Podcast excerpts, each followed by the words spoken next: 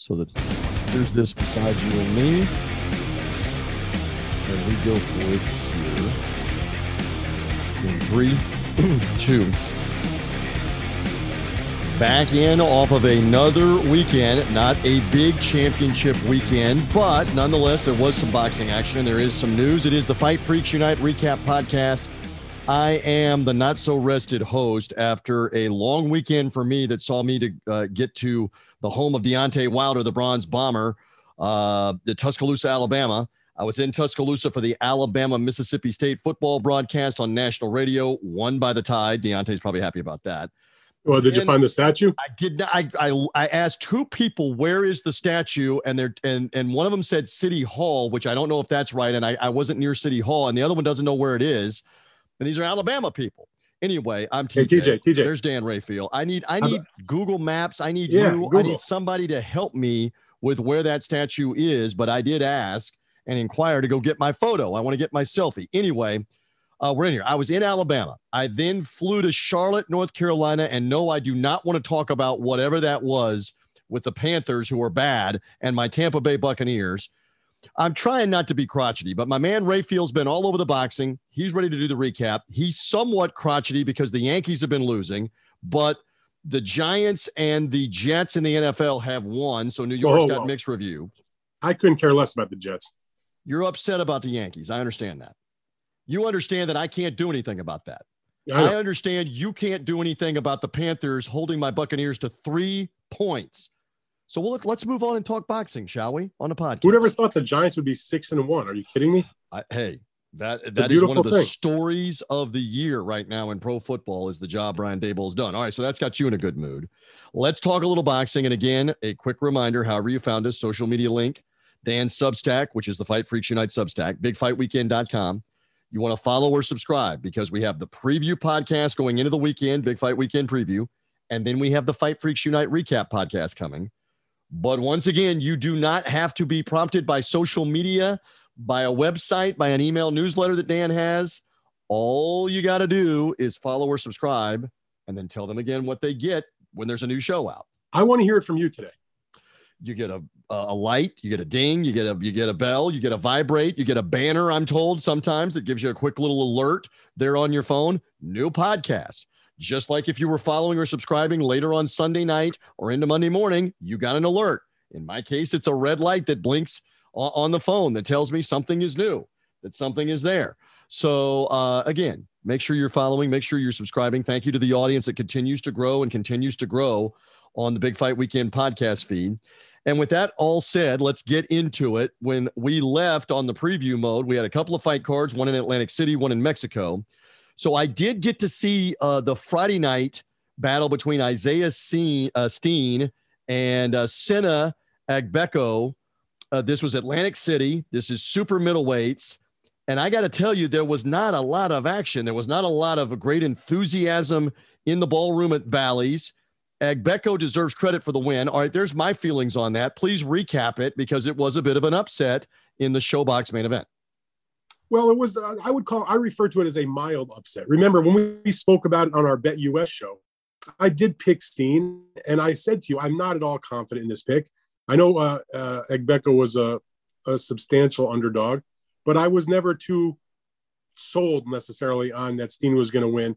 Looking at the things in his youth and the other guy coming in on sort of late notice, I was like, all right, I'm going to take the flyer and, and, go with the favorite.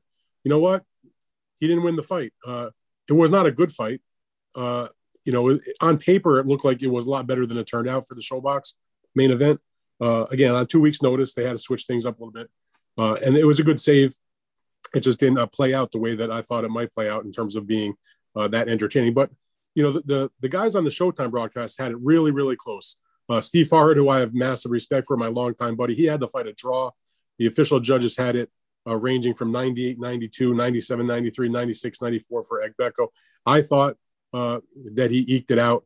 Uh, I thought 98, 92 was a bit wide, but it, you know, at the end of the day, he won the fight. Close, not a particularly good fight, but kind of an upset. And he takes down the undefeated Isaiah Steen, hands him his first loss. Which, uh, if you talk to the people at Showtime and their PR team and Gordon Hall, who runs the show, um, they they they don't necessarily love giving guys losses, but they're proud of the fact that they've made compelling type of matchups where, and you know, numerous dozens and dozens, and probably more than a hundred at this point, where they've had an undefeated fighter take their first loss on the show, oftentimes because it's two undefeated fighters fighting against each other.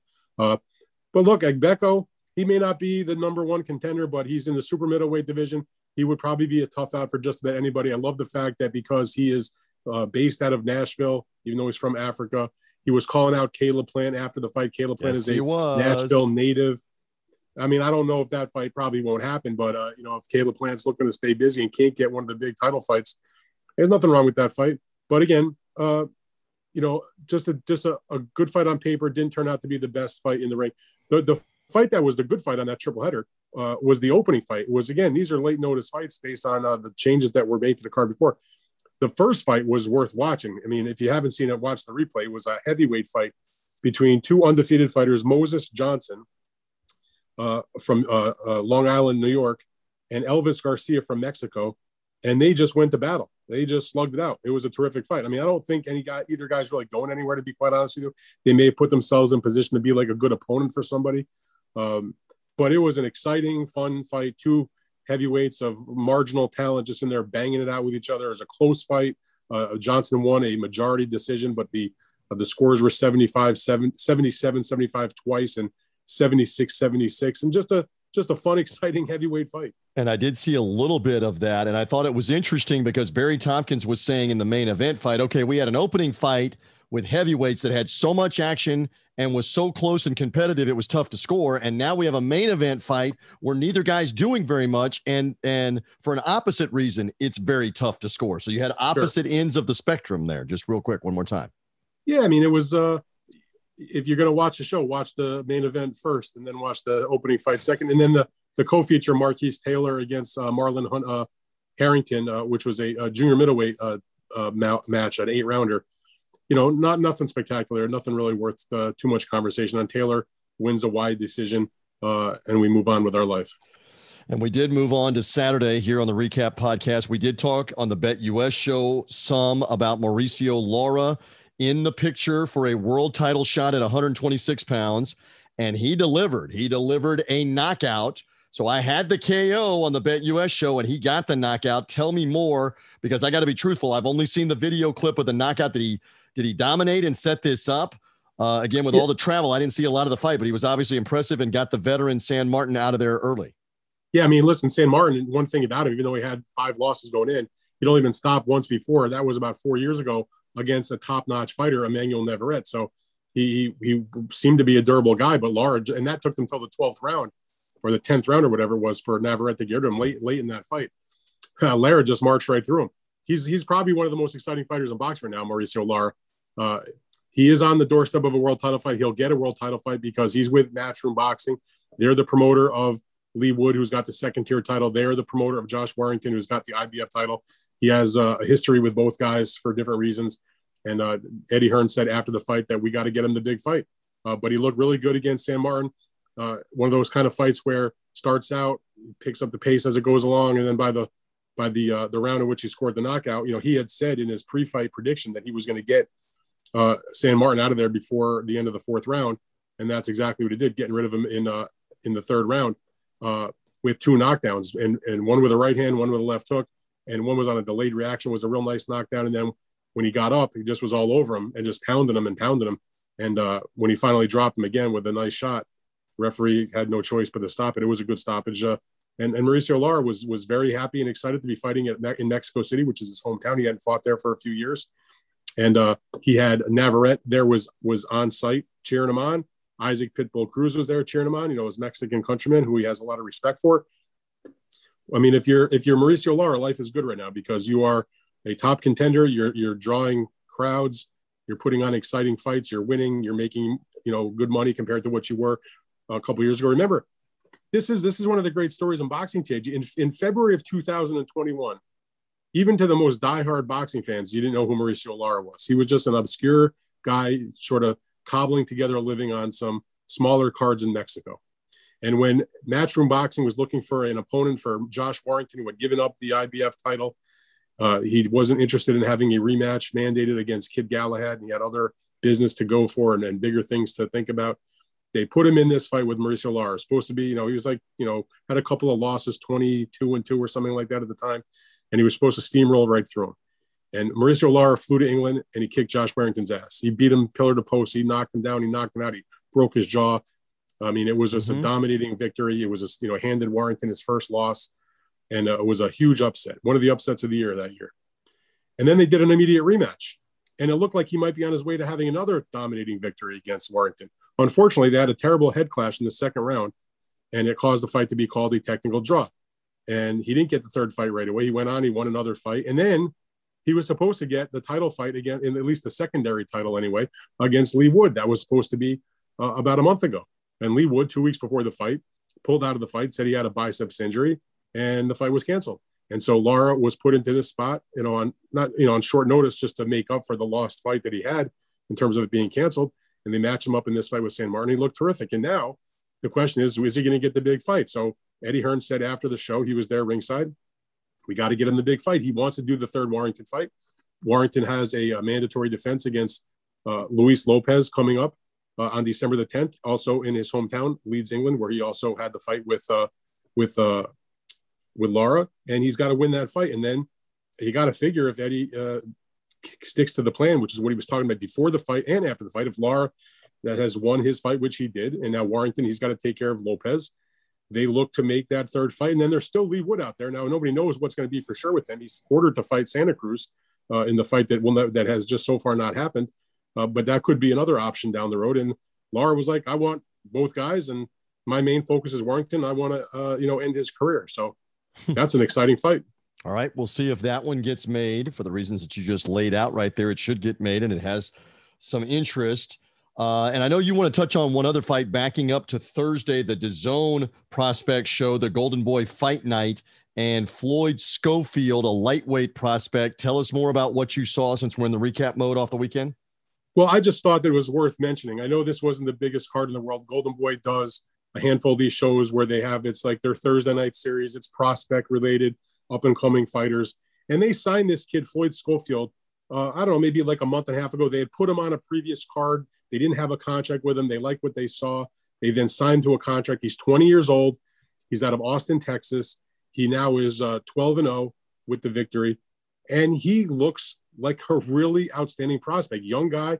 And they put him in with uh, Daniel Rosas, you know, a, a veteran uh, out of Mexico. And obviously he was the favorite to win, but he didn't just win the fight, TJ. If you go and you look at the clip, he just pulverized him. It only took him 97 seconds. He just blew him away with a beautiful left hook on the chin. And, uh, you know, I asked some people, you know, to give me their scouting report about Schofield. This was even before the fight happened. And uh, one one veteran matchmaker that I know that, you know, follows the sport very closely and knows fighters from their company, knows fighters from other people's companies. I said, what do you think? Is this kid Schofield that Golden Boy signed? Is he legit? said he has a chance to be something very special. So I watched the fight with interest. And, uh, you know, as a 20 year old kid with all those knockouts who has a good smile and spoke well and fights in a, in a fan friendly kind of style, I don't know. To me, it's somebody to keep an eye on. Always nice to see some uh, fresh faces emerge that might be uh, somebody to look at for the future in terms of being at that championship level and somebody that can maybe excite some people when they get in the ring. Hope you enjoy here on the podcast that Dan's giving you insight in the recap mode and a little look ahead uh, to what might happen down the road for a prospect in Floyd Schofield. Remember that name. He's now under the Golden Boy promotion stable out of Austin, Texas. All right, few minutes left here. We covered the Tyson Fury Derek Chisora announcement thoroughly in the preview mode because that press conference was Thursday. We talked about it on the Bet US show. You can go watch the video where we talked a bunch about Fury Chisora kind of in the betting preview mode with the early odds out. All right, so the guy that Fury knocked out in his last fight when he fought last was Dillian Whyte, his fellow, his fellow countryman. So now, as it turns out, Dillian Whyte is going to be in action the week before the Fury Chisora fight, fighting American Jermaine Franklin. What do you think of this? What do you make of this? Because it's the announcement uh, that Whyte is back. I don't think anybody expected after after Dillian Whyte was knocked out by Tyson Fury in their championship fight back in April that he was going to retire. that uh, the fact that he's coming back is in no way a surprise. Uh, and uh, for them to take on Franklin seems like a pretty reasonable fight. Jermaine Franklin, for a long time, was considered by many as the number one American heavyweight prospect. He's been a disappointment, to be quite honest. He's undefeated, fair enough. But uh, when you watch his fights, he first of all he's been very inactive. Second of all, when he's fought, he's he hasn't really impressed very much at all. He had a fight that was supposed to be against a fellow prospect named Stephen Shaw, uh, two undefeated guys that was supposed to take place uh, on a ring city card that ended up being uh, canceled was COVID related. Uh, and the, so the fight was never rescheduled, which was kind of a disappointment. And so he hasn't fought in a while. Franklin now gets this opportunity. So he's going overseas to take on Whyte. Maybe he's got him in the right spot because Dillian Whyte, although a big name and has been a good contender for a long time, is coming off of a pretty rough knockout loss against Tyson Fury. So Franklin maybe thinks he can get him at the right moment. And for Whyte, chance to come back, uh, you know, take a, an undefeated American opponent into the ring and see if he can you know, make some hay out of that. I mean, Franklin is is uh, is 21 and 0, and he's no young guy. He's 29 years old, and like I said, been somewhat inactive. Was a really good amateur, but uh, you know, hasn't been in the greatest shape for recent fights. Hasn't been exciting in recent fights. It's kind of not looked the best. He is still undefeated, and so for Dillian Whyte to come back in that kind of fight, you know, I can't tell you it's the biggest fight ever, but uh, there's some there's some mild intrigue there. I'm actually interested to see how he reacts after the knockout, and I'm looking to see if Jermaine Franklin can finally impress me and the masses uh, you know, even though he's had all this these accolades and the press clippings and the and the undefeated record, but has fallen short, in my opinion, of the hype he has received. So this is a chance for him to maybe uh, do something to uh, live up to that hype. Can I just tell you, and I'm not being crotchety, just in a bad mood. Um, I'm not, and, and obviously you have great insight. You keep up with this much more closely than I do. I got zero interest in Dillian Whyte now at this point. I mean, just from the standpoint that he's not a U.S. fighter. And after all the shenanigans and all the games with the drug test with Oscar Rivas and blah, blah, blah, and then Alexander Povetkin starched him, that, that to me delegitimized him. Is that a correct word? As a contender anyway. Now Fury's beating him. He's going to continue being, to fight on. Why I, would I just, being, no, but why would being knocked out by Alexander Povetkin delegitimize you? I mean, he's Alexander Povetkin, Povetkin not, was 41 years old when he starched okay. him. Okay. Listen, I'm not telling you that it's the greatest fight ever. I'm right. saying if you like heavyweight fights, you know, you, you like to see some action, some knockouts, and maybe this is a chance to do something. And just because All Dillian right. Whyte lost against Fury doesn't mean with a victory against somebody like Franklin can't set himself up for some other whoever pick a name of, of guys that we want to see match up with other quality guys. And and also, as I point out, if Franklin indeed gets the win and looks good in it, you now have an undefeated American coming off of a victory against Dillian Whyte who can put himself in position to get some other significant fight. That's all I'm saying. So I'm not. Speaking, I'm not trying to sell it and say it's a great matchup. Speaking of heavyweights, that just dovetails right into Jared Big Baby Anderson because they've officially confirmed him for the top ranked show that is upcoming on December 10th that you've already been talking about, headlined by Teofimo Lopez. Tell us more about Real Big Baby Anderson. Well, he's been said. I've been told by Top Rank he's on the show. The the opponent they have not announced it officially, but the sources involved with the event uh, have said to me and other outlets that he will, in fact, Jared Anderson, of course, is the number one heavyweight prospect, more legitimately so, certainly than Jared. I mean, than uh, than uh, Jermaine Franklin. In any event, he's 12 and 0, 12 knockouts, only 22 years old from Toledo, Ohio. He'll be on that card, and they're matching him up with Jerry Forrest, who is a very solid, you know, gatekeeper-ish type of opponent who has been in the ring with some very solid guys. He's got some losses, but people who pay attention know that uh, that he, even though he's 0 2 and 2 in his last four fights, Jerry Forrest, who's a southpaw also, which will be another wrinkle for uh, Jared Anderson to deal with. In those four fights that he's uh, had the losses and the draws with, they are losses by decision to Kubrat Pulev, two time world title challenger, uh, Carlos Takam, former world title challenger, and draws that were somewhat controversial against Michael Hunter, which was a terrible decision. He definitely won that fight. That was a travesty.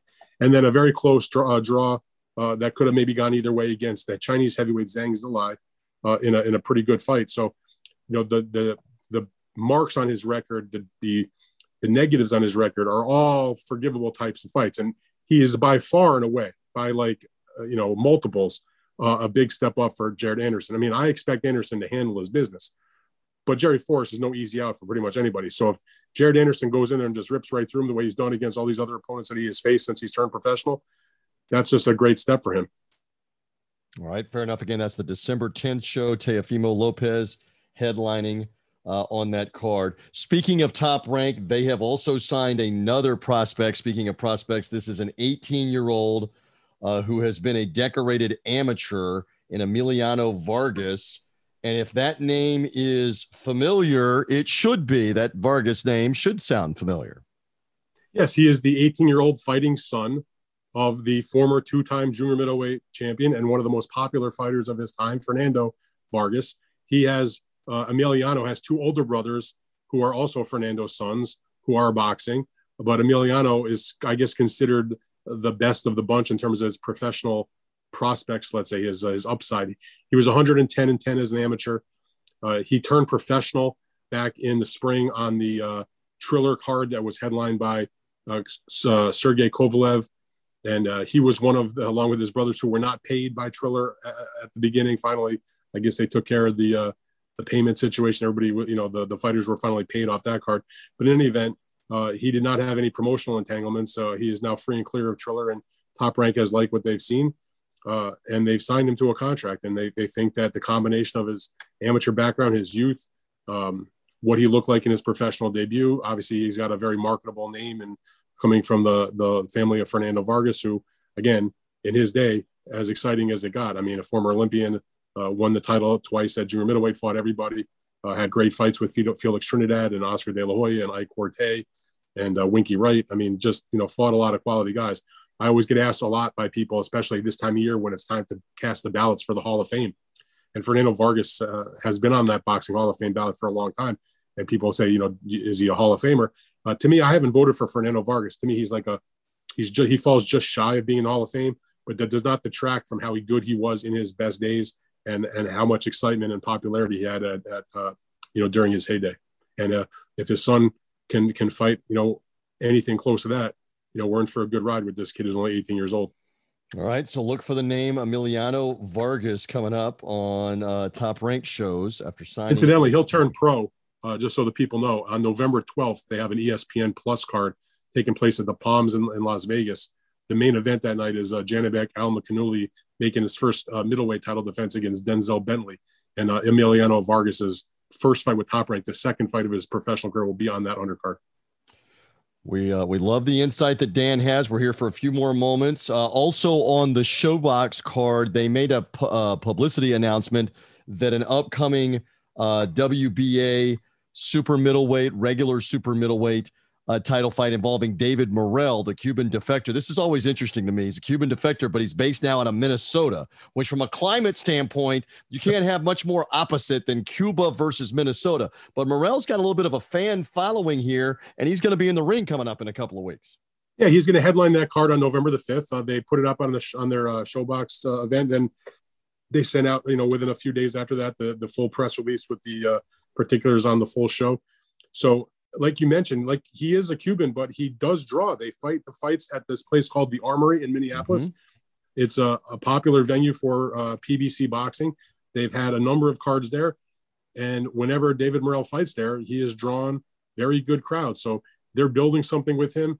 Uh, he's still a very young fighter in terms of his professional experience. He's only seven and zero oh with six knockouts, but he, he he won the secondary title back in like his maybe his third or fourth fight third fight, I think it was. Um, you know, technically he's the man a mandatory for Canelo Alvarez, but the WBA has not ordered that fight yet. And when we talk about the WBA and all of the the issues of getting down to one uh, title holder per weight class, I really can't argue with them having not ordered that yet because they know it's not going to happen, at least in the immediate future. And it would look pretty weird to see a guy seven zero oh like Morrell uh, challenging somebody like Canelo Alvarez with sixty something or fifty plus fights. So uh, they're letting this one kind of lie low for the time being. In any event, he has a mandatory against Aidos Yerbossynuly from Kazakhstan. Uh, you did a great who, job with that name. I didn't even try it. Keep going. I, I, tried. And anyway, though, you know, he beat a guy named Lennox Allen uh, to become the mandatory, which is a fighter that that David Morrell also uh, went the 12 round distance with. So that you know, for what that's worth, they have a common opponent. Anyway, that's the main event. It's not uh, you know, people have to understand that when you when it comes to ESPN shows, to Showtime Championship boxing cards, to the to the matchroom boxing cards on DAZN, there's they have the same title in terms of what the program is called, but they have different levels of what the what the budget is. Let's say. So this is, I guess, a smaller budget Showtime Championship boxing card compared to their bigger shows. The same way we see, you know, for every uh, Lomachenko type fighter, Shakur Stevenson, Valdez, we see on a top rank card, we may see a card that's maybe not nearly that kind of big budget, like when when uh, Janibek won his title, for example, or won the interim title. So this is that level for Showtime. And on the undercard, they have another up and coming fighter, junior middleweight Yoelvis Gomez, 6 0, another Cuban fighter. He's taken on the former unified uh, title holder, Jeison Rosario, uh, who, so it's a step up for Gomez in terms of what he's fighting. And then in the other fight, they have a middleweight Fedor Sarkisian from uh, Ukraine taking on uh, the well traveled journeyman, but uh, always tough out Nathaniel Gallimore in the opening fight. And, and Morrell, it just occurs to me, and we'll wrap it up here. He's at 168, where again, as you mentioned, you've got David Benavidez, who's a PBC fighter. You've got Caleb Plant, who's a PBC fighter. If they can't get their hands between the three of them on a chance at Canelo Alvarez, who has all the belts, maybe we see out of those three, two of them fight at some point. You'd like to think so. You would I think. mean, yeah, I mean, Morello, listen, again, he's only got the seven fights, but He's really talented. He has a massive amateur background because of his experience on the Cuban national team. And from my point of view, he's exciting. He's interesting to watch. He makes good fights.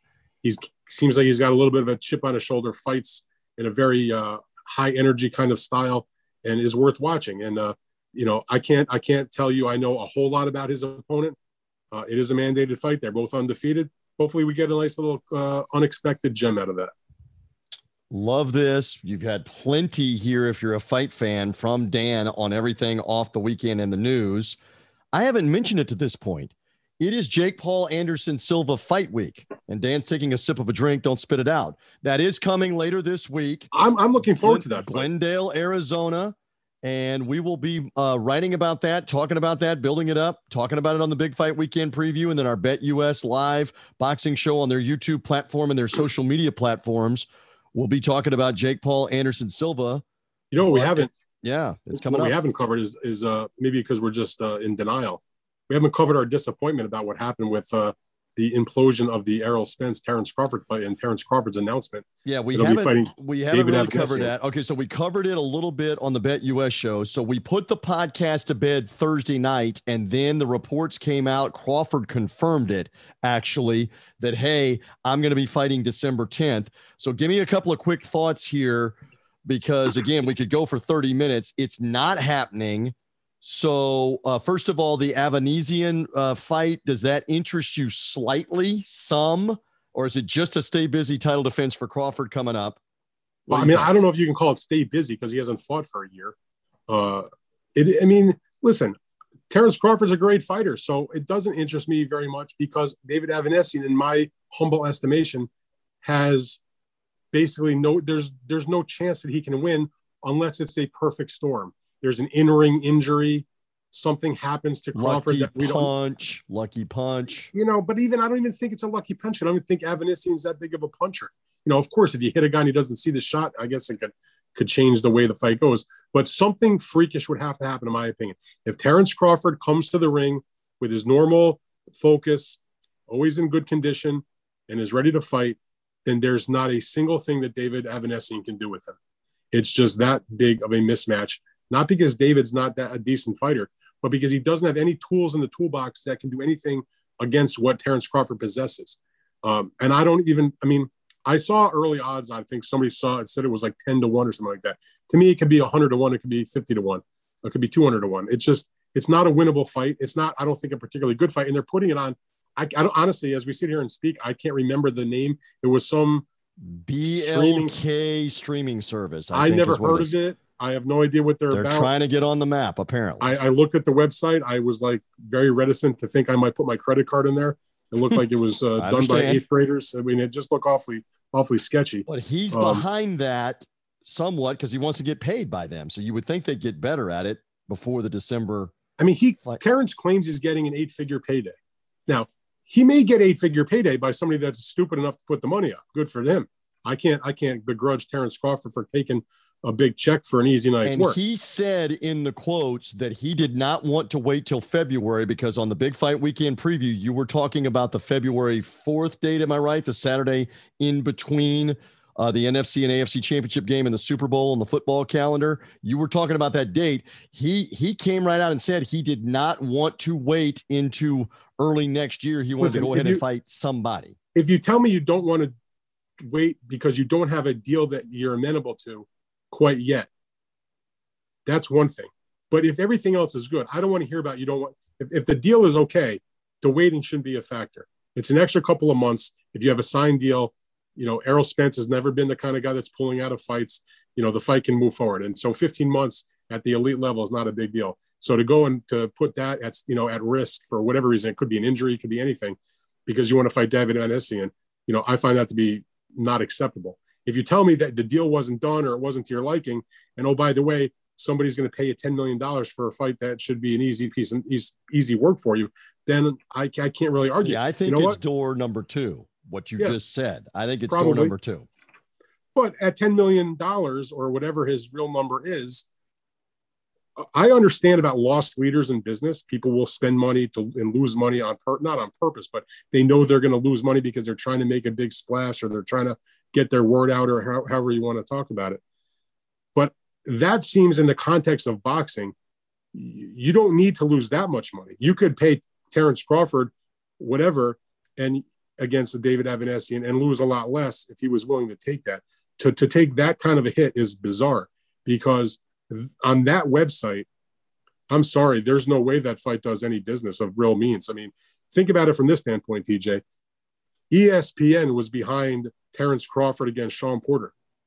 They put that fight as a pay per view, which is a, a fight that a lot of boxing fans were very interested in, had a lot of good publicity, both in the general bo- uh, sports and, me- and boxing media, plus a lot of hype from ESPN, which when they start to blare the horns, you know, they can uh, put the word out about anything. I know that very well, having worked there for as long as I did. Now they did make that only available on ESPN Plus, so you had to have a subscription to ESPN Plus and then buy the pay per view. But even that, there's a lot of people that had eyeballs that knew what was going on with that fight, and that fight tanked. That fight barely did hundred thousand buys. So you tell me, with no backing from ESPN and no backing from any real promotion outfit that I'm aware of, on a website that has 41 Twitter followers when they when I first looked at their, that, and I think they're like at 100 and something Right. and that has never been heard of by anybody and and they're going to generate enough money to cover 10 million dollars or to even get the masses to buy the fight i'm sorry that ain't happening so good for Caution, crawford if he gets the money The yellow flag is out like NASCAR from Rafael. He's saying caution, caution here on this. But again, he's just trying to get a fight to get active and have a fight for 2022 and get paid. We'll see oh, how oh, it you know, goes. i don't i don't i don't begr- i mean and, again and, and on your door number two, on your i want to be clear two, about this because i've taken a lot of grief on social media. If terrence crawford is getting that kind of money for this kind of easy fight whoever it is as long as i mean i would make sure the money was guaranteed so i don't have to go running around after the fact for it. But that if those two things are the case combined with the fact that he was not satisfied with the resolution of what the deal would read for the Errol Spence fight, I can't say that Crawford's making a mistake, but it is aggravating to hear about the fact that waiting till February was somehow an issue when if everything else was good with the deal, waiting till February should not have been an issue. And it also kind of fucks up Errol Spence because he was ready to go. And now because Crawford's not going to fight him even in February, Errol Spence is not getting a fight for the rest of this year either because there are just no more dates left between now and the end of the year that you can mount a, a significant pay per view that's not already taken up. So it's just a bad situation. And by the way, TJ, a week and a half ago, we were thinking we might get Errol Spence versus Terrence Crawford in the fourth quarter, or at the very least at the beginning of next year. And we also might get in December Anthony Joshua against Tyson Fury. And guess what, my man? We're not getting either one. Hmm. Hmm. That's why boxing sucks sometimes. disappointing on that, and we'll see what Spence ends up electing to do. And I, I wrote this in the big fight weekend uh, piece because again, you've you're far more plugged in, but I've got a couple of people here and there that I talked to, and I had somebody at PBC that I checked with again, like as recently as a couple of weeks ago, that said one of the big hangups has remained that Terrence Crawford doesn't want to do a multi-fight deal with Premier Boxing Champions, including a potential rematch with Errol Spence. They could not come to an agreement on that point. So, like you said, in terms of door number two, I can go ahead and take this opportunity, make some money, and maybe we still end up fighting and I don't have to have the multi fight agreement with PBC, or maybe not, or maybe they're going to go their separate ways here. I'm not going to sing Journey on a Sunday night. I'm punchy, but I'm not singing Steve Perry and Journey in separate ways. But maybe they're going to go their separate ways and they're not going to fight. Maybe this is what the indication is. I I mean, know. I know PBC, again, according to the people on the PBC side who are obviously not in agreement with what was going on, on the Crawford side, from what PBC side had said to me very clearly, we think we have an agreement with Crawford. We have sent him paperwork that we think has reflected the changes that were asked to be made, that he should be good to go. And if he signs that contract, we will go on February 4th. Now, it turned out that that was not the case because he didn't make the Avanesyan fight with the snap of a finger overnight. Clearly, he's had, again, my sources tell me that Terrence Crawford had that supposed final draft of an agreement sitting with him and his people since about October the 6th. Obviously, if he's announcing the David Avanesyan fight when he did, he, he sat on that contract. They went through the issues and all the laundry list of things to do to make the Avanesyan fight. They made their deal with this uh, uh, streaming service to do the event. And I found it highly unusual that in the press release that I read, they never named the promoter of the card. It was just a, a, it was the quote was a spokesman from the streaming service, which they didn't even name the person or put a, a contact name for the streaming service. It was just a really very strange. I mean, I'm sorry, I've been doing this for a long time, and maybe it's all on the up and up, but my my my bullshit antenna radar was going off like like crazy when I read that. Which is the be- hey, that is one of the best parts of what you do and why we love you so is you're forewarning us. I mean, okay, let's just say it one I'm more on way like, and I'm then on we will get out of bullshit here. red alert. Let's let's say DEFCON it 5. one more way. Okay, let's say it one more way. On a scale of one to ten, the fight absolutely happens. The one being no way it happens. The Rafael number as we release this recap podcast that the Crawford fight that's being announced happens is where on the range one to 10. I'll call it like maybe about a six and a half. Okay. So Fair enough. I kind of think it will happen, but I'm not totally sure. And one of the things that makes me think that maybe it will is okay, the promoter for David Avanesyan is Frank Warren. Frank Warren, coincidentally, on October the 6th, and I went and looked up when I got the announcement, announced a boxing event that he is promoting in Telford, England. And one of the fights on that undercard was supposed to be a David Avanesyan defense of his European welterweight title. Obviously, that fight is not going to happen on October 6th if he's fighting Terrence Crawford. So uh, I feel like if that fight is off and, and you have a, an actual professional promoter uh, like Frank Warren involved, then he must think that it's actually happening, I guess, if he signed up his guy for the fight. But then again, maybe they just took the shot because I'm sure David Avanesyan would be getting more from if an outfit's paying Crawford 10 million, they're going to pay Avanesyan something, certainly more than he would get for a European title defense. So uh, Oh, absolutely. to see how it plays out. I mean, the upshot is the bot. Here, here's what the upshot is. A, we're not getting Crawford versus Spence this year, and we're certainly not getting it no earlier than uh, February, and you know, and probably not beyond that either. Uh, at least for a period of months till they can maybe get a new deal done, if they can ever get a deal. And uh, Crawford will fight, and we'll have to see what happens with uh, with Errol Spence. Who will he fight? Now he's going to have.